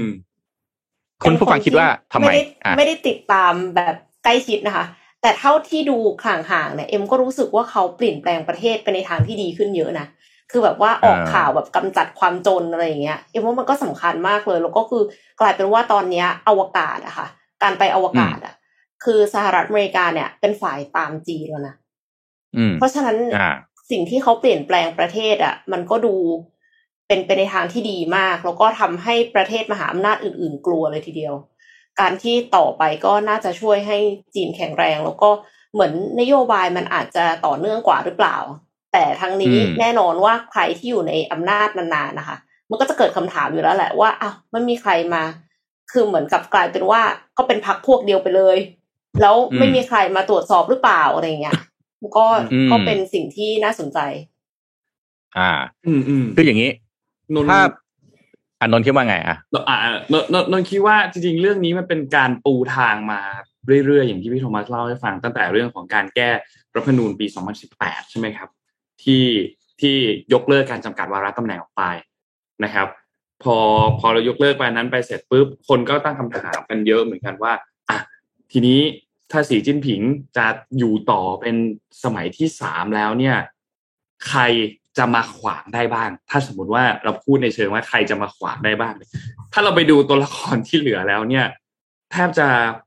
แทบจะไม่มีใครแล้วนะครับ ที่สามารถที่จะขวางสีจิ้นผิงในการที่จะดำรงตำแหน่งต่อในสมัยที่สามได้ เพราะว่าหนึ่งมีอำนาจทุกอย่างสมบูรณ์มาก ทั้งในพักก็เป็นผู้นำทั้งรัฐทั้งฝั่งของกองทัพเอง ก็ยังคงเป็นผู้นำอยู่ เพราะฉะนั้นคนที่จะมาขวางเส้นทางอันเนี้ยมันไม่ไม่แทบจะไม่มีเลย เพราะฉะนั้นอันนี้ก็ค่อนข้างที่จะแน่นอนเหมือนกันว่า ตัวตัวของสีจิ้นผิงเองเนี่ยจะดำรงตำแหน่งต่อไป ก็ก็น่าจะ เป็นแบบนั้นไหมครับ พี่โทมัสคิดว่านนคิดว่าประมาณเนี้ยนนคิดว่าทุกอย่างมันถูกวางเส้นทางมาแล้ว คล้าย ๆกับการ การอ่า การที่แบบเหมือนวางกฎระเบียบมาเรียบร้อยแล้วอะเรื่องนี้น่าคิดเรื่องคือการจะวิเคราะห์เนี่ยนะเราก็อาจจะต้องฟังคนที่อยู่ในประเทศจีน พี่ก็เลยโทรไปหาคนที่ไปหาบรรดาคนที่พอจะเป็นแหล่งข่าวพี่ที่จีนเนี่ยนะฮะที่ที่เป็นผู้สันพอจะสันทัดกรณีเนี่ย ให้เขาช่วยวิเคราะห์หน่อยทำไม ถึงต้องต่อสมัยที่สามคือแน่นอนการพัฒนาประเทศเนี่ยสีจิ้นผิงก็ถ้าเป็นเรื่องเศรษฐกิจนี่คงคงมีมีคำถามน้อยนะครับ แต่แต่ประเด็นก็คือเอ้าถ้าเรื่องเศรษฐกิจนี่ทั้งประเทศเก่งอยู่คนเดียวเลยก็คงไม่ใช่ครับจริง ๆ แล้วเนี่ย มือเศรษฐกิจก็คือหลี่เค่อเฉียงด้วยซ้ำนะไม่ใช่หลี่ไม่ใช่สีจิ้นผิง ถูกไหมหลี่เค่อเฉียงเป็นคนรับเพราะฉะนั้นเอ้าแล้วทำไมจะต้องสีจิ้นผิง นักวิเคราะห์ในจีนบอกงี้ฮะ บอกว่าที่ต้องให้สีจิ้นผิงต่อเนี่ย เพราะมิชชั่นไต้หวัน คือ จีนเนี่ย ยังไงเอาไต้หวันกลับแน่นอน นี่ในมุมของนักวิเคราะห์ที่จีนนะ ไม่ใช่ผมเองนะฮะจีนเอาไต้หวันกลับแน่นอน แต่ตอนนี้ต้อง wait and see ก่อน เพราะว่าประเทศจะต้อง reform จากโควิดโควิดไหนจะเจอเรื่อง trade war ไหนจะเจอสารพัดเรื่อง semiconductor ไหนจะต้องมาจัดระเบียบเออแล้วก็เจอเรื่องเงินเฟ้อเจอโอ้เจอเยอะแยะเลยเนี่ย จีนเนี่ยจึงไม่คงน่าจะไม่ลุยไต้หวันภายในปีนี้ แต่เป็นไปได้ในสองหรือสามปีข้างหน้า นี่คือที่มาว่าทำไมจึงต้องพร้อมเพรียงกันมาก ๆ ในการลงประชามติเพื่อให้สีจิ้นผิงดำรงตำแหน่งต่อเป็นสมัยที่สามเพื่อทำภารกิจไต้หวันให้เสร็จสิ้นเรียบร้อย นี่คือที่มานะครับ ถ้าวิเคราะห์กันไปนะฮะเพราะฉะนั้นเนี่ยไอ้รัฐประหารที่เกิดขึ้นเนี่ยนะฮะเขาบอกเขาใช้คำว่ารัฐประหารเงียบในจีนนะนะฮะวิเคราะห์ไอ้มันเป็นสุดท้ายมันก็เป็นข่าวลือเนี่ย ต้องมองแบบนี้ว่า พรรคคอมมิวนิสต์นะครับ เศรษฐกิจการเมืองกองทัพนะสามอย่างนี้เนี่ยมันเดินไปด้วยกันในในประเทศจีน การที่จะกองทัพจะเคลื่อนทัพได้เนี่ย จะต้องผมเข้าใจว่ามันจะต้องลงประชามติผ่านกรรมธิการ ผมเข้าใจว่ามันไม่มันมันมีภาษาจีนแต่ภาษาไทยไม่ไม่รู้ว่าเราใช้นิยามว่าอะไรกรรมธิการกลางทหารคณะกรรมธิการกลางทหาร ซึ่ง คณะกรรมธิการกลางทหารเนี่ยสีจิ้นผิงเป็นประธานอยู่นะฮะถ้าเปรียบเทียบคล้าย ๆ กับบ้านเราก็คือนายกเหยียบเก้าอี้เรามาตอกลาโหมด้วยอะเพราะนั้นคุณจะเคลื่อนทัพเนี่ย สีจิ้นผิงเป็นประธานก็ต้องเป็นคนเซ็นถูกไหมฮะเพราะฉะนั้นเนี่ย ถ้าอยู่ดีคุณเคลื่อนทัพไม่ได้นะ มันต้องมีการลงมติแบบนี้ก่อน ชื่อที่เคยขึ้นมาก่อนหน้านี้ว่าจะเป็นปฏิจะเป็นคนปฏิวัติก็คือนายพลหลี่เฉียวหมิงหลี่เฉียวหมิงก็เป็น เอ่อเอ่อก็ก็เป็นนายพลที่ดูแลกองทัพเนี่ยแหละ ขึ้นมาแป๊บเดียวชื่อนี้ก็หายไปเลย มาเป็นนายหลี่เครือเฉียงแทนนะครับ เพราะฉะนั้นเนี่ยเอ่อกองทัพนะพรรคคอมมิวนิสต์นะครับ เศรษฐกิจแล้วก็การเมืองเนี่ย มันมันถูกผูกเข้าไว้ด้วยกัน เพราะฉะนั้นเนี่ยมันมันจะไม่เหมือนบ้านเราที่กองทัพเหมือนกับ ถ้าถ้าอยากจะลุย ฉันก็นะเหมือนกับการรัฐประหารครั้งที่ผ่านๆมานะครับ ฉะนั้นเนี่ยถ้าดูแล้วเนี่ยถึงแม้มันจะดูพอมีมูลอยู่บ้าง แต่ถ้าไปดูโครงสร้างของจีน แล้วก็การที่สีจิ้นผิงเนี่ยได้วางนะฮะจะเรียกว่าวางโครงสร้างหรือวางหมากเอาไว้แล้วเนี่ย ยากมากที่ใครจะมาปฏิวัติและโค่นล้มเอ่อเอ่อบัลลังก์ของสีจิ้นผิงในตอนนี้ได้ แล้วก็ถ้าเอ่อสองพันสองร้อยเก้าสิบหกคนเนี่ย ถ้าตามข่าวก็คือสีจิ้นผิงเนี่ย มีคนของตัวเอง เข้าไปอยู่ในคณะสองพันสองร้อยเก้าสิบคนเนี่ยเป็นเปอร์เซนเทจที่มากขึ้นกว่าเดิมด้วยซ้ำเพราะนั้นแทนที่จะดูแล้วเหมือนสีจิ้นผิงจะโอ้โห เก้าอี้สันคอนในทางตรงกันข้ามครับกลับแข็งแรงขึ้นด้วยซ้ำมากกว่าหรือเปล่า ครับนะฮะนี่ก็เป็นการวิเคราะห์นะ วิเคราะห์คือคนที่วิเคราะห์ประเทศจีนเนี่ย ต้องบอกว่าต้องผูกเอาหลาย ๆ สื่อเข้าด้วยกันนะฮะเพราะว่าผมพี่พี่โทรไปถามลูกน้องพี่ในนะที่จีน พี่ส่งข่าวให้ดูเลยเนี่ย ซึ่งข่าวส่วนใหญ่มาจากอินเดียนั่นเลย ไม่มีข่าวประเทศข่าวประเทศอื่นเลย ส่งไปเขาบอกอ๋อคือในประเทศเราไม่มีไม่มีอะไรนะ ไม่มีเอ่ออะไรอะ ไม่มีข่าวอะไรประเภทนี้เลยอะเออมันมันไม่มีใครมาพูดเลยว่ามันจะมีโอกาสปฏิวัติอะหนึ่งก็คือมันไม่น่าจะเป็นไปได้อะลูกน้องพี่ใช้คำว่า impossible เลยใครจะมาปฏิวัติปฏิวัติสีจิ้นผิงตอนนี้ กับสองประเทศเราเนี่ย ถูกบล็อกไม่ให้เห็นข่าวพวกนี้อยู่แล้ว เข้าใจได้ค่ะแล้วบอกเขาเขาเขาก็ยังบอกว่าเออประเทศอยู่แปลข่าวนี้มาจากไหนอะไรเงี้ยเขาบอกขำๆหน่อยเขาบอกอันนี้อันนี้มันเป็นแบบข่าวขำๆหรือเปล่าว่าแบบอ่าเออเป็นข่าวแกล้งกันอะไรอย่างนี้หรือเปล่าว่าจะมีการปฏิวัติสีจิ้นผิงเลยเพราะว่าแบบเออมันแบบไม่น่าไม่น่าจะเป็นไปได้อะไรอย่างงี้ใช่ เพราะฉะนั้นก็น่าจะเป็นอ่าว่าไงนนท์จริงๆนนท์จะบอกว่าพวกข่าวเกี่ยวกับการรัฐประหารรัฐประหารแบบเนี้ยที่เป็นรัฐประหารเงียบแบบเนี้ยมันเคยมีแล้วของที่จีนเนี่ย ถ้าไปดูข้อมูลย้อนไปสิบปีที่แล้วตอนที่สีจิ้นผิงเพิ่งเพิ่งขึ้นมาเป็นมามีอำนาจตอนนั้นเนี่ยนะครับ ก็เคยถูกกลุ่มขั้วอำนาจเก่า พยายามที่จะรัฐประหารเงียบเหมือนกันก็มีข่าวเหมือนกันแต่สุดท้ายตอนนั้นก็ผ่านมาได้เรียบร้อยดี ทีนี้มันอาจจะพูดได้ว่าอย่างนี้ครับพี่โทมัสพี่เอ็มสิ่งที่จะมาท้าทายอำนาจ จะมาสั่นเก้าอี้ของสีจิ้นผิง อาจจะไม่ใช่สิ่งที่เกิดขึ้นในประเทศ ไม่ใช่อำนาจกองทัพ ไม่ใช่อำนาจรัฐ ไม่ใช่อำนาจของพรรค แต่อาจจะเป็นสถานการณ์ที่อยู่รอบนอกมากกว่า นอกประเทศมากกว่า ยกตัวอย่างไม่ว่าจะเป็นโควิดสถานการณ์ของไต้หวันก่อนหน้านี้มีฮ่องกงใช่ไหมครับ แล้วก็สถานการณ์ความขัดแย้งระหว่างโลกตะวันตกแล้วอาจจะพูดได้ว่ากลุ่มก้อนอันเนี้ยน่าจะสั่นเก้าอี้ของสีจิ้นผิงได้มากกว่าแรงกดดันที่มาจากในประเทศ อืม คือถ้าพูดกันตามภูมิรัฐศาสตร์นะครับ แน่นอนว่าทางฝั่งสหรัฐอเมริกาก็ต้องพยายามที่จะสร้าง ผู้สนับสนุนนะฮะในเชิงอุดมอุดมการณ์ทางการเมืองของตัวเอง ในจีนเช่นเดียวกัน อันนี้แน่นอน อันนี้เราพูดกันตามความเป็นจริง เราไม่พูดในโลกอุดมคติเนาะว่าโอ้สหรัฐอเมริกาเขาไม่อยู่มันมันมันไอการไอการเอ่อใช้ความเชื่อทางการเมืองเพื่อที่จะแทรกซึม แล้วก็พอแทรกซึมเข้าไปก็พยายามที่จะเอ่อสร้างความแตกแยกเนี่ย อันนี้มันเป็นกลยุทธ์แบบขั้นพื้นฐานในเชิงรัฐศาสตร์เลยอยู่แล้วครับถูกไหมฮะเพราะฉะนั้นเนี่ยสีจิ้นผิงก็ต้องพยายามคุมเกม นะพยายามคุมเกมปั๊บก็ต้องนะ ก็ต้องคุมให้ได้ ทั้งกองทัพทั้งนี่คือเป็นที่มานะครับ นี่เป็นที่มานะฮะอะก็เนาะนี่ประมาณเรื่องจีนเล่ามายาวนานมากเลยนะครับละเอียดก็น่าจะพอสีจิ้นผิงออกมาครั้งนี้น่าจะจบมหากาบแล้วแหละนะฮะมหากาบข่าวลือที่นะครับเป็นเรื่องของจีนถูกลือในอินเดียไวรัลในประเททศไทย พี่ก็เออสุดยอดแล้วนะครับค่ะ เพราะว่าวันนั้ยอนดมากพูดกันแบบ พูดกันแบบเหมือนรัฐประหารเสร็จเรียบร้อยแล้วอะโอ้โหคนพูดกันเยอะเวอมีร์กาวัรงมากนะวิคะเคราะห์ข้อมูลกันละเอียดเลย เราก็ยังไม่ค่อยเห็นข่าวเนาะจากสื่อเนอะต่างประเทศไม่มีการรายงานเลยดีกว่าแทบจะไม่มีเลย อืมค่ะ จบ fake news ไปที่ news จริง ๆ กันบ้างนะคะครับเป็นเรื่องของสตาร์ทอัพในอินโดนีเซียค่ะ ที่เปิดดำเนินการในประเทศไทยมากว่า 7 ปีแล้วตอนนี้ปิดให้บริการแล้ว คือปิดเมื่อสัปดาห์ที่แล้วนะคะ นั่นก็คือ Happy Fresh ค่ะ Happy Fresh ประกาศยุติธุรกิจในไทยและมาเลเซียมีผลทันทีเหลือเฉพาะอินโดนีเซียค่ะ Happy Fresh เนี่ยเป็นสตาร์ทอัพจากอินโดนีเซียที่เจ้าของแอปเขาบริการส่งสินค้าอุปโภคบริโภคจากซูเปอร์มาร์เก็ตพูดง่ายๆก็คือสั่งสั่งเขาไปซื้อของในซูเปอร์มาร์เก็ตให้เราได้ แล้วเขาก็เลือกของให้เราด้วยนะเพราะแบบเหมือนกับแอปเปิลพันธุ์นี้สดไม่สดอะไรอย่างเงี้ยค่ะ ซื้อซื้อผักก็คือเลือกให้ด้วย บริษัทเนี่ยก่อตั้งในปี 2014 โดยมีโมเดลธุรกิจคล้ายกับ Instacart แต่ว่าที่คนรู้จักในไทยกันมากกว่าอาจจะเป็น GrabMart เนาะซึ่งผู้ใช้สามารถสั่งซื้อสินค้าจากซูเปอร์มาร์เก็ตดำเนินธุรกิจในไทยมาราว7ปี เมื่อวันพฤหัสที่แล้วค่ะ มีการยุติการให้บริการในประเทศไทยและมาเลเซียทันที โดยให้สาเหตุจากวิกฤตทางเศรษฐกิจ ก็คือการให้บริการที่ประเทศไทยเนี่ยขาดทุนต่อเนื่องมาโดยตลอดนะคะ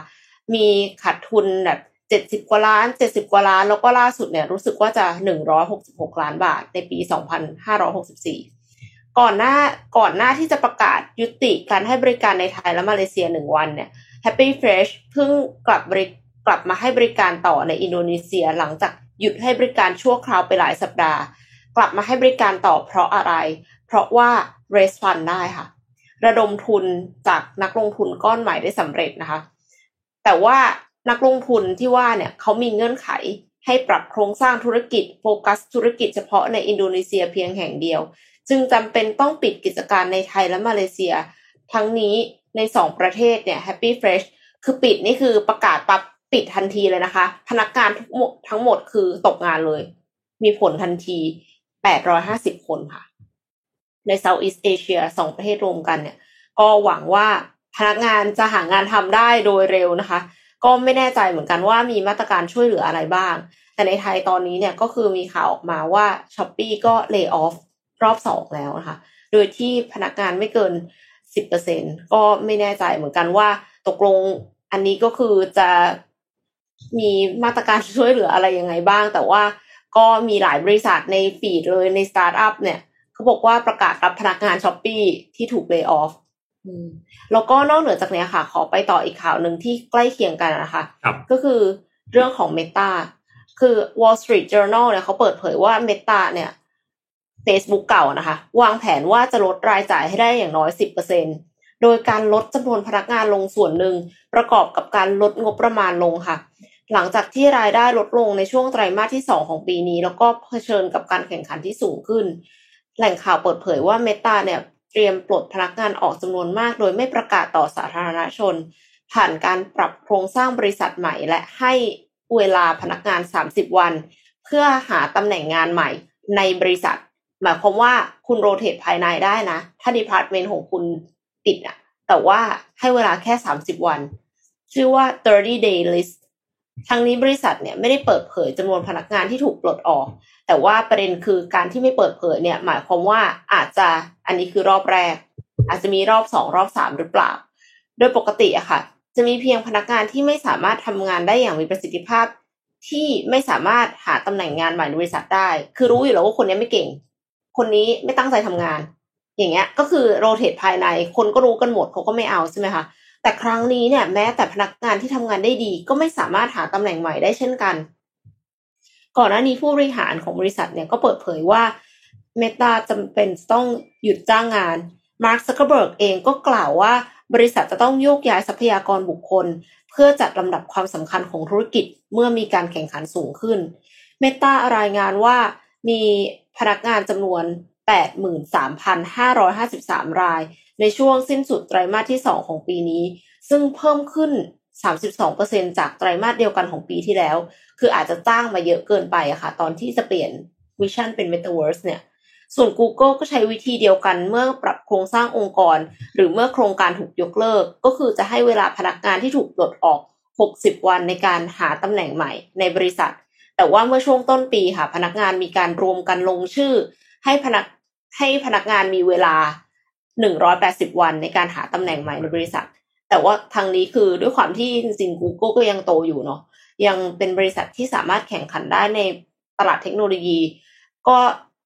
ทำให้พนักงานที่ถูกปลดเนี่ยจำนวนประมาณ 95%หาตำแหน่งงานใหม่ภายในบริษัทได้ค่ะ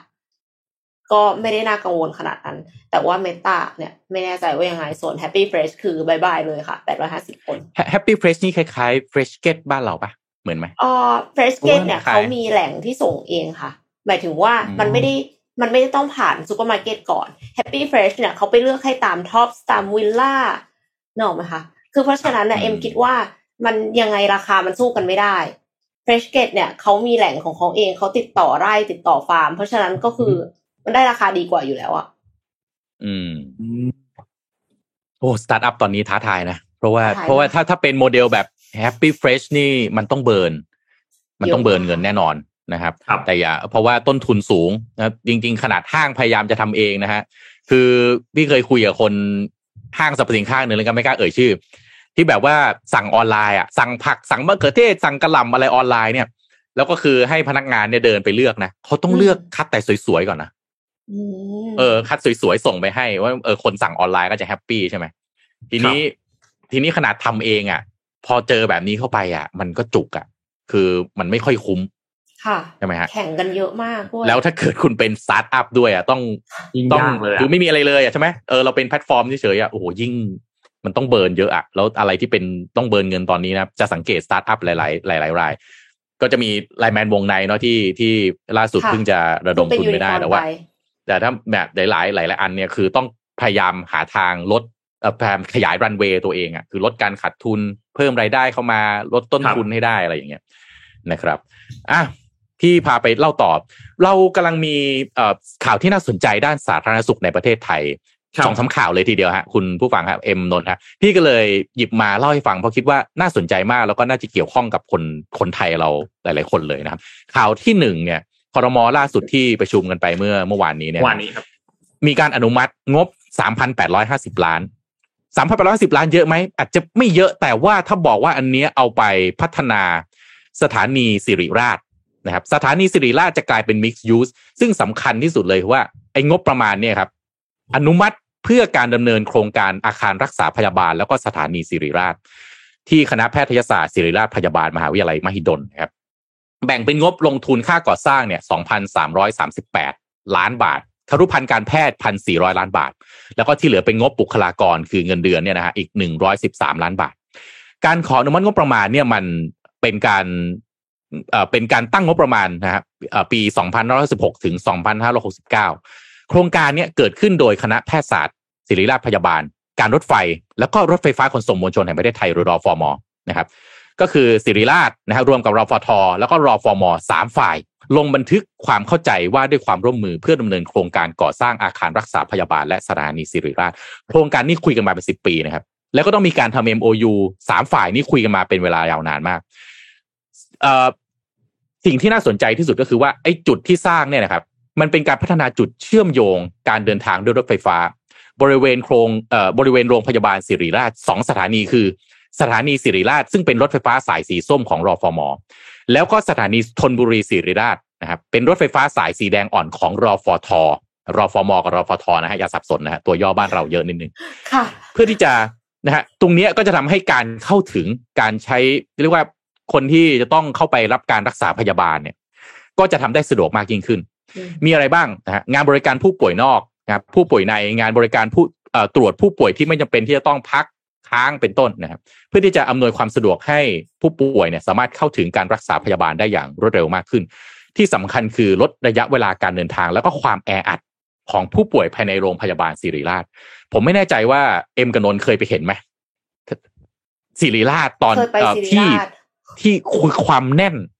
ของของของที่ตรวจเนี่ยครับแล้วก็การทำงานหนักของบุคลากรในโรงพยาบาลศิริราชเนี่ยสุดๆ มากจริง ๆ นะครับ โรงพยาบาลศิริราชเนี่ยเป็นโรงพยาบาล2,100เตียงนะให้บริการคนกี่คนต่อปีรู้ไหมฮะสามล้านคนต่อปีนะฮะสามล้านคนเลยเหรอคะสามล้านคนนี่เยอะนี่มากผมผมโรงพยาบาลเชื่อว่าหลายท่านเดียวอาจจะ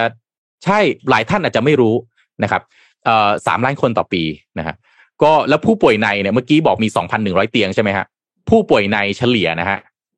83,000 คนต่อปีนะฮะอืม คุณคิดถึงตึกตึกหนึ่งฮะ มีคนเข้าออกสามล้านคน แล้วก็มีคนเข้าไปนอนอะแปดหมื่นสามพันคน ครับ ขนาดไหนฮะ หนักนะฮะ เพราะฉะนั้นเนี่ยไอโครงการที่มันต่อขยายเพิ่มขึ้นมาเนี่ยนะฮะมันเป็นการก่อสร้างอาคารอาคารเนี่ยจะสูง 15 ชั้น มีชั้นใต้ดินด้วยอีก 3 ชั้น รวมความสูงของอาคารเนี่ย 81 เมตร พื้นที่ใช้สอย 51,853 ตารางเมตรนะครับแบ่งเป็นพื้นที่โรงพยาบาล 47,537 ตารางเมตร พื้นที่ที่จะเป็นรถไฟฟ้าสายสีแดงอ่อน 3,410 ตารางเมตร แล้วก็พื้นที่รถไฟฟ้าสายสีส้มอีก 906 ตารางเมตร มีพื้นที่จอดรถแค่ 79 คัน เพราะฉะนั้นถ้าไปอย่าขับรถไปเลย นะครับ เพราะว่าดูนะครับ 79 คันเนี่ยคุณจะไปจอดยังไง ให้ที่จอดกับบุคลากรดีกว่า ระยะเวลาก่อสร้างเนี่ยจะประมาณสัก 4 ปีก็ถึงจะใช้ได้นะครับ เพราะฉะนั้นอันนี้เป็นเป็นข่าวที่น่าน่ายินดีมากๆนะครับ น่ายินดีมากๆที่มีการใช้งบประมาณกับตรงนี้ครับอีกข่าวหนึ่งที่น่าสนใจนะครับ ก็คือตอนนี้เนี่ยมันมีการโอนย้ายสังกัดนะครับ ของเออ สถานีอนามัย แล้วก็โรงพยาบาลส่งเสริมสุขภาพตำบล หรือรอพอสอตอเนี่ยนะฮะทั้งหมดเนี่ยสามพันสองร้อยหกสิบสี่แห่งนะ มันจะโอนย้ายไปให้กับอบจดูแลแทน จากเดิมที่ดูแลโดยสาธารณสุข9,000แห่งเนี้ย มีบุคลากรที่เกี่ยวข้องนะครับ คือ21,879คนนะครับ โอนย้ายทีเดียว49จังหวัดตามมติคอรมอที่ผ่านมา จะเริ่มสตาร์ทวันที่1ตุลาคมนี้ ทีนี้ประเด็นสำคัญเลยคือกระทรวงสาธารณสุขเนี่ย ก็แน่นอนต้องทำงานร่วมกับอบตเนาะอบจไม่ใช่อบตองค์การปกองค์กรปกครองส่วนท้องถิ่นเนี่ยซึ่งอบจก็เป็นหนึ่งในส่วนนั้น ซึ่งเป็นสังกัดกระทรวงมหาดไทยนะฮะโอนย้ายมีอะไรบ้างครับ ไม่ไม่ใช่บุคลากรเฉยๆอย่างเดียวนะ คุณมีเรื่องทรัพย์สิน มีตึกอาคารนะฮะมีพวก medical tools ทั้งหลายอะเครื่องมือทางการแพทย์ทั้งหลาย งบประมาณด้วย ต้องโอนย้ายให้เรียบร้อยแล้วก็ต้องสอดคล้องกับกฎหมายด้วยนะบุคลากรที่จะต้องโอนย้ายไปเนี่ย แยกเป็นตามประเภทจ้างงานเนี่ยข้าราชการอย่างเดียวหนึ่งหมื่นหนึ่งพันห้าร้อยห้าสิบสองคน พนักงานสาธารณสุขอีกสี่พันเจ็ดร้อยห้าสิบเอ็ดคน พนักงานจ้างบ่าวบริการ 4,443 คน ลูกจ้างชั่วคราว 408 คน ลูกจ้างประจำ28 คน แล้วก็พนักงานราชการอีก 8 คนเนี่ยนะฮะการเปลี่ยนผ่านเนี่ย ถ้าเปลี่ยนผ่านไม่ดีนะครับ จะมีช่วงสูญญากาศ ช่วงสูญญากาศเกิดขึ้น และบุคลากรทางด้านสาธารณสุขสองหมื่นกว่าคน จะให้บริการไม่ได้ เพราะฉะนั้นต้องจับตาดูให้ดีว่าการโอนย้ายต่างๆนะฮะต้อง seamless ฮะต้องไม่มีสูญญากาศเกิดขึ้นไม่งั้น มีปัญหาเยอะมากแน่นอนนะครับ เรื่องของการจ้างงานลองคิดดูนะฮะถ้าโอนไปไม่เรียบร้อย บุคลากรเหล่านี้ทำงานเสร็จสิ้นเดือนไม่ได้เงินเกิดอะไรขึ้นครับโอ้นึกออกไหมหรือ โอนย้ายไม่เรียบร้อย งบประมาณไม่มา จะซื้อเครื่องซื้อยา ซื้อเอ่อผ้าพันแผลอะไรต่างๆทำเรื่องจัดซื้อไม่ได้เพราะขัดกับระเบียบราชการเป็นเรื่องไหมฮะ เป็นเรื่องนะฮะ เพราะฉะนั้นนี่เรื่องใหญ่ นี่เรื่องใหญ่มากซึ่งพี่ไม่ค่อยเป็นข่าวอะเรื่องพวกเนี้ยอืมนะฮะก็ต้องเอามาเล่าให้ฟังเพื่อเพื่อที่จะช่วยกันช่วยกันช่วยกันเชียร์แล้วกันนะครับ ช่วยกันเชียร์คือมันมันไม่ใช่เรื่องที่จะมาต่อว่ากันนะครับ แต่ว่าเป็นเรื่องที่ว่าถ้าจัดการไม่ดีเนี่ย โอ้โห คนเกี่ยวข้องเยอะมากๆแน่นอนนะครับ แล้วก็ปิดท้ายข่าวสุดท้าย อันนี้เป็นข่าวที่น่ายินดีมากนะครับ เรามีบุคลากรทางการแพทย์ครับ ได้รับรางวัลผู้นำด้านสาธารณสุข ที่เป็นรางวัลระดับโลกนะครับ คือ Leadership Award in Public Health Practice นะครับ จากโรงเรียนสาธารณสุขศาสตร์ ของมหาวิทยาลัย Harvard หรือ Harvard T.H. Chan School of Public Health คนคนนั้นคือนายแพทย์ชูชัยสุภวงศ์ครับ เป็นประธานกรรมการมูลนิธิแพทย์ชนบท เป็นคนไทยคนแรกครับ ที่ได้รางวัลนี้และเป็นคนเอเชียคนที่สามเท่านั้นเองที่ได้รางวัลนี้ ซึ่งรางวัลนี้พี่ไปค้นมาเขาก่อตั้งตั้งแต่ปี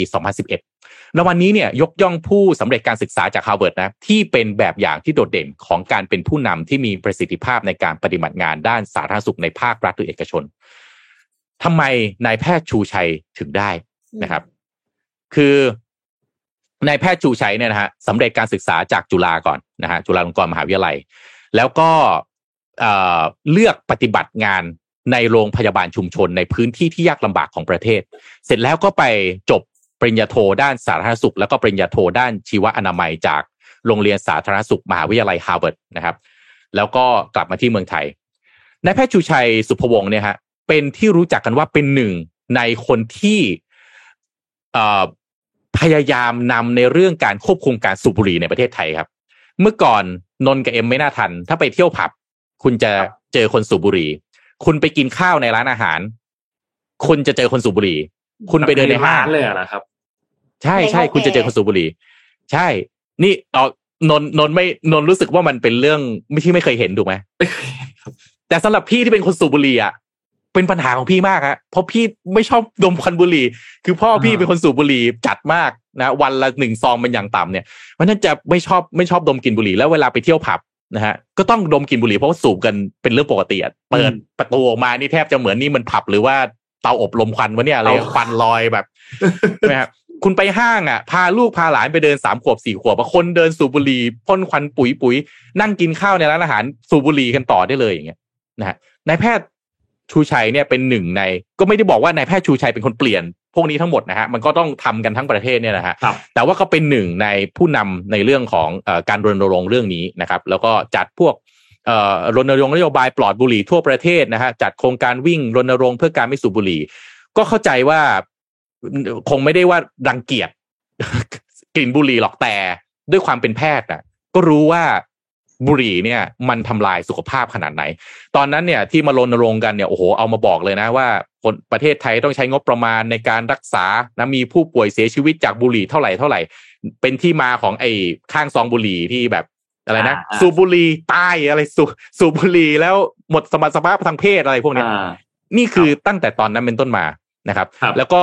สิ่งที่นายแพทย์ชูชัยทำร่วมกับอีก บุคลากรทางการแพทย์อีกหลายท่านแน่นอน ซึ่งพอดีผมไม่มีชื่อก็คงจะไม่ได้ไม่ได้เอ่ยถึงก็ต้องขออภัยนะที่ไม่ได้ให้เครดิตให้ครบถ้วนเนี่ยนะก็เลยนำไปสู่การออกกฎหมายควบคุมการสูบบุหรี่ ห้ามโฆษณาบุหรี่ แล้วก็ยาสูบทุกชนิด แล้วก็ห้ามสูบบุหรี่ในพื้นที่สาธารณะขนส่งสาธารณะ สถานที่ทำงานในร่มแล้วก็อื่นๆ ความพยายามที่ว่าเนี่ยแหละครับนำไปสู่การได้รับรางวัลจากองค์การอนามัยโลก World No Tobacco Day 2008 Awards นะครับ นี่คือนี่คือที่ผ่านมาซึ่ง การทั้งหมดทั้งมวลเนี่ยนะฮะซึ่งเราก็จริง ๆ ในช่วงโควิดที่ผ่านมานะฮะไอเอ่อแพทย์ชนบทเนี่ยออกมาชนกับรัฐบาลเยอะมากนะ เรื่องวัคซีนเรื่องอะไรจำได้ไหมถ้าถ้านนนนเล่าเรื่องวัคซีนบ่อยๆ เนี่ย จะต้องพูดชื่อนะ ของแพทย์ชนบทที่ออกมาชนกับนะ เรื่องของการกระจายวัคซีนเรื่องของการแบ่งเรื่องการจัดสรรเนี่ยใช่ใช่ใช่บ่อยมากนายแพทย์ชูชัยนพวงศ์เป็นประธานกรรมการมูลนิธิแพทย์ชนบท นะครับ แล้วก็นอกจากนี้เนี่ยยังเป็นกรรมการผู้ทรงคุณวุฒิคณะกรรมการระบบสุขปฐมภูมิกระทรวงสาธารณสุขด้วยเนี่ยนะฮะก็นี่แหละนี่เป็นข่าวที่น่ายินดีนะครับ ว่าด้วยผลงานต่างๆ เนี่ย จึงทำให้มหาวิทยาลัยฮาร์วาร์ดยกย่องนายแพทย์ชูชัยนพสุภวงศ์เป็นผู้นำด้านสาธารณสุขประจำปี 2022 ซึ่งหนึ่งปีมีคนเดียวนะครับหนึ่งปีมีมีคนเดียวคนเดียว แล้วคนนี้เป็นคนแรกที่เป็นคนไทย หนึ่งปีมีคนเดียว เป็นคนแรกและของไทย คนที่สามที่เป็นคนเอเชียสุดยอด ถูกต้องครับสุดจริงนะฮะเป็นกำลังใจให้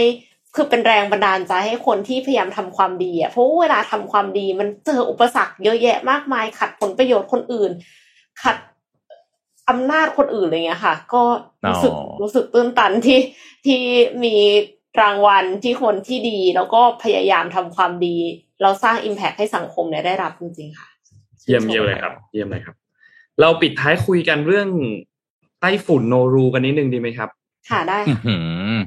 คือโนรูที่น่ากลัวมากนะน่ากลัวมากครับเรียกว่าเป็นที่เวียดนาม super typhoon นะ super typhoon ที่เวียดนามเนี่ยอืมเมื่อวานนี้เนี่ยนะครับ มีการเอ่อสั่งประกาศเคอร์ฟิวนะครับ สนามบินก็ปิดหลายแห่งมากนะครับ และต้องอพยพประชาชนโดยเฉพาะคนที่อยู่ในพื้นที่เสี่ยงภัยพวกที่อยู่แบบชายฝั่งอะไรเงี้ยนะครับ ก่อนที่ไต้ฝุ่นเนี่ยจะมาถึงนะครับ คือต้องบอกว่า ตอนที่ไต้ฝุ่นโนรูเข้าที่ฟิลิปปินส์เนี่ยมีคนเสียชีวิตไปเนี่ยอย่างน้อยคือ 8 รายนะครับ แล้วก็ในวันนี้เนี่ยนะครับจะพัดขึ้นฝั่งบริเวณตอนกลางของเวียดนามเนี่ยนะครับวันที่ 28 นะครับเขาก็มีการรายงานจากสำนักงานอุตุนิยมวิทยาของเวียดนามเนี่ยนะครับ บอกว่าไต้ฝุ่นโนรูเนี่ยจะเป็นไต้ฝุ่นที่รุนแรงมากที่สุด ในรอบ 20 ปีที่เคยพัดถล่มเวียดนามนะครับอืมและตอนเนี้ ยยังคงทวีความรุนแรงมากยิ่งขึ้น คือหลังจากที่ออกจากฟิลิปปินส์มาครับการพยากรณ์อากาศกรมอุตุนิยมวิทยาต่างๆที่เขาพยากรณ์กันเนี่ยเขาคาดการณ์ว่ามันจะอยู่ในระดับที่หนึ่งคือไม่ได้คือมันจะอ่อนกำลังลงนะครับ แต่ปรากฏว่าพอผ่านในพื้นที่บริเวณตรงนั้น แล้ว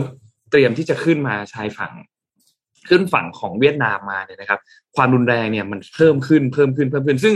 ทุกที่พยากรณ์กันผิดหมดเลยนะผิดกันแบบทุกทุกทุกสำนักเลยในช่วงเวลาตอนนั้นเนี่ยนะครับ ตอนเนี้ยเขาก็รู้แล้วว่าความเร็วแรงความแรงของลมสูงสุดเนี่ยจะอยู่ที่ประมาณ 180 กิโลเมตรต่อชั่วโมงนะครับแล้วก็น่าจะขึ้นฝั่งมาในช่วงเช้า ซึ่งก่อนที่จะมุ่งหน้ามาถึงที่ไทยเนี่ยเขาคาดว่าน่าจะเริ่มอ่อนกำลังลงแล้วนะครับ ก็ตอนเนี้ยน่าจับตาสถานการณ์ที่เวียดนามนะครับ ว่า ค่อนข้างน่าเป็นห่วง นายกรัฐมนตรีเองก็มีการเรียกประชุมฉุกเฉิน เพื่อที่จะรับมือกับสถานการณ์อันนี้โดยเฉพาะนะครับ โดยเฉพาะอย่างยิ่งการเร่ง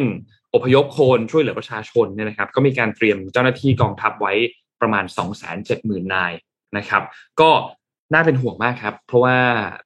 รอบนี้ไต้ฝุ่นอันนี้ดูหนักจริงๆสำหรับที่ไทยเองเนี่ยน่าจะเข้ามาน่าจะเป็นวันพรุ่งนี้ นะครับ อาจจะเป็นพรุ่งนี้ช่วงเช้าหรือช่วงบ่ายน่าจะได้เห็นกันนะครับสำหวัรับนนี้นะถ้าที่พี่เช็คข่าวเนี่ยมันจะมาวันนี้วันเลยนี้ใช่ไหมครับค่ำๆฮะใช่ครับค่ำๆมันจะไปมันจะไปลุยที่เอ่อยโสธรนะฮะตัวอีสานตอนล่างอะนะครับ จริง ๆ ทีมพี่วันเนี้ยเขาต้องไปเอ่อไปพบลูกค้าที่ร้อยเอ็ดอืมนะฮะอืมแล้วเมื่อคืนพี่ก็เลยนั่งเช็คข่าวโนรูเนี่ยแหละ แล้วก็เลยนะห้าทุ่มนะครับไลน์ไปแจ้งน้องๆทุกคนว่างดบินไม่ต้องไป เพราะว่าดูข่าวแล้วเนี่ยคือมันจะเข้าประมาณค่ำๆวันนี้นะพี่น้องชาวอีสานเนอะเอ่อดูแลตัวเองกันเนอะเพราะว่าเอ่อตอนเนี้ยน้ำทางอีสานอย่างที่ขอนแก่นนี่ตอนนี้น้ำท่วมอยู่นะฮะท่วมหนักมากเพราะว่าฝนฝนมาหนักมาก แล้วก็ยังไม่ลดนะครับ ในเข้าใจว่าในตัวเมืองด้วยนะครับ ก็ตอนนี้ที่เวียดนามเนี่ยเอ่อมีการสั่งเคอร์ฟิวที่ว่าเนาะและอพยพคนเนี่ยประมาณสามแสนกว่าคนใช่มันเข้าไปที่ดานังก่อนดานังก็อยู่ตรงประมาณกลางๆ ต้องอันนี้พูดตรงๆนะ ประเทศเราเนี่ย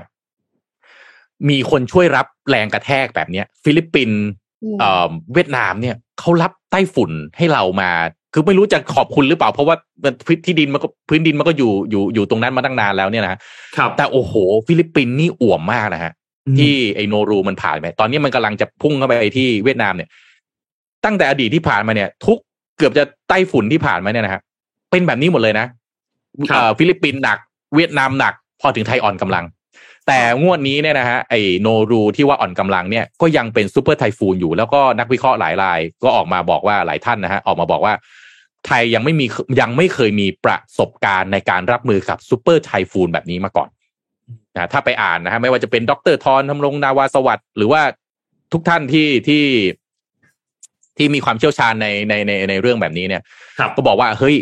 น้ำท่วมเนี่ย น่าจะมีโอกาสสูง แล้วก็ไป ฟังเรื่องความเร็วลมของโนรูนะฮะที่บอกว่าเข้าไป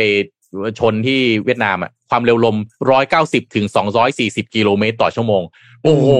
โหดมากอะนี่มันลองลองขับรถสองร้อยกิโลเมตรต่อชั่วโมงแล้วเปิดหน้าต่างดูอะคือแบบโหดมากอันนี้โหดมากโอ้ยคือสุดๆนะครับคือน่า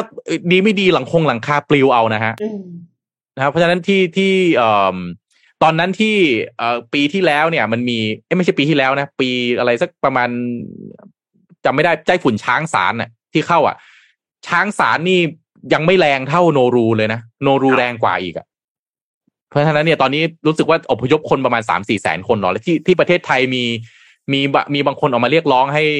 ท่านรักษาการนายกให้หยุดหยุดเรียน แล้วก็เอ่อสั่งให้หยุด เอ่ออะไรให้ปฏิ หยุดปฏิบัติราชการ Work from home หมายถึงว่าข้าราชการอะเออให้ work from home ก่อน ก็ไม่รู้เหมือนกัน ว่าว่าว่าว่าเป็นยังไงนะฮะข้อมูลต่างๆ นี่ทางกรมอุตุนะฮะน่าจะมี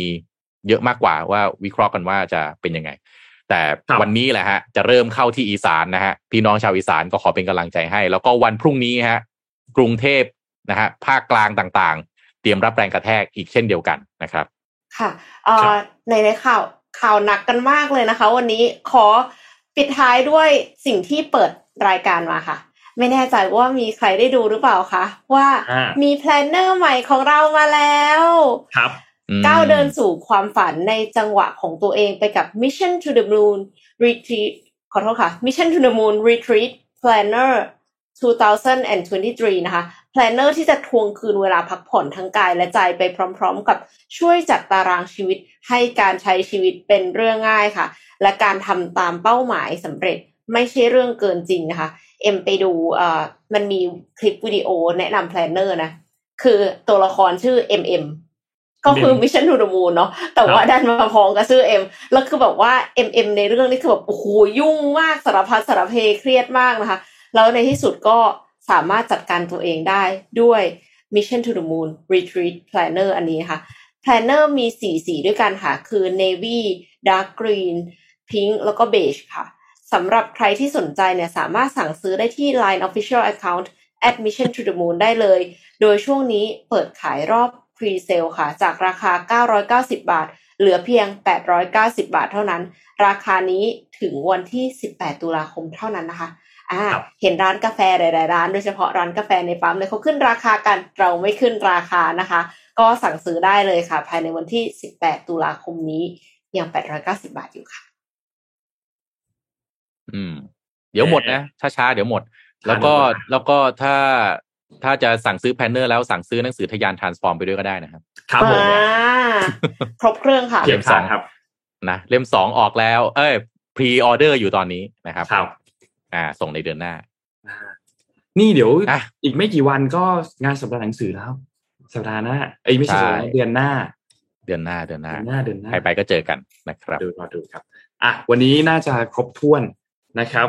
ขอบคุณ SCB ครับ ผู้สนับสนุนแสนใจดีของเรานะครับ ขอบคุณ SCB มากๆนะครับ และขอบคุณดีน่าโทนิวครับน้ำเต้าหู้ออร์แกนิกหอมอร่อยดีกับสุขภาพให้คุณออร์แกนิกได้ทุกวันนะครับ ก็ ไว้พบกันใหม่อีกครั้งหนึ่งในวันพรุ่งนี้นะครับ ขอบคุณท่านผู้ฟังทุกๆคนมากๆนะครับ วันนี้วันพุธก็ขอให้มีความสุขการทำงานนะครับ แล้วก็ช่วงเย็นก็อาจจะต้องระมัดระวังในเรื่องของพายุกันนิดนึงนะครับ คิดว่าหลาย ๆ พื้นที่น่าจะได้รับผลกระทบ กรุงเทพเองน่าจะเอ่อพรุ่งนี้นะคิดว่าน่าจะพรุ่งนี้นะครับ ที่พายุจะเข้ามาถึงเนี่ยนะครับ ก็ยังไงวันนี้ติดตามเรื่องของการขึ้นดอกเบี้ยของกรงงด้วยนะครับ ว่าจะขึ้นเป็นเท่าไหร่ขึ้นแน่แหละนะครับ แต่จะเป็น 0.25 หรือจะเป็น 0.5 นะครับ ก็ รอติดตามดูนะครับ วันนี้ขอบคุณทุกท่านมากครับแล้วพบกันใหม่อีกครั้งหนึ่งในวันพรุ่งนี้วันพฤหัสครับ สวัสดีครับ สวัสดีสวัสดีค่ะครับ Mission Daily Report start your day with news you need to know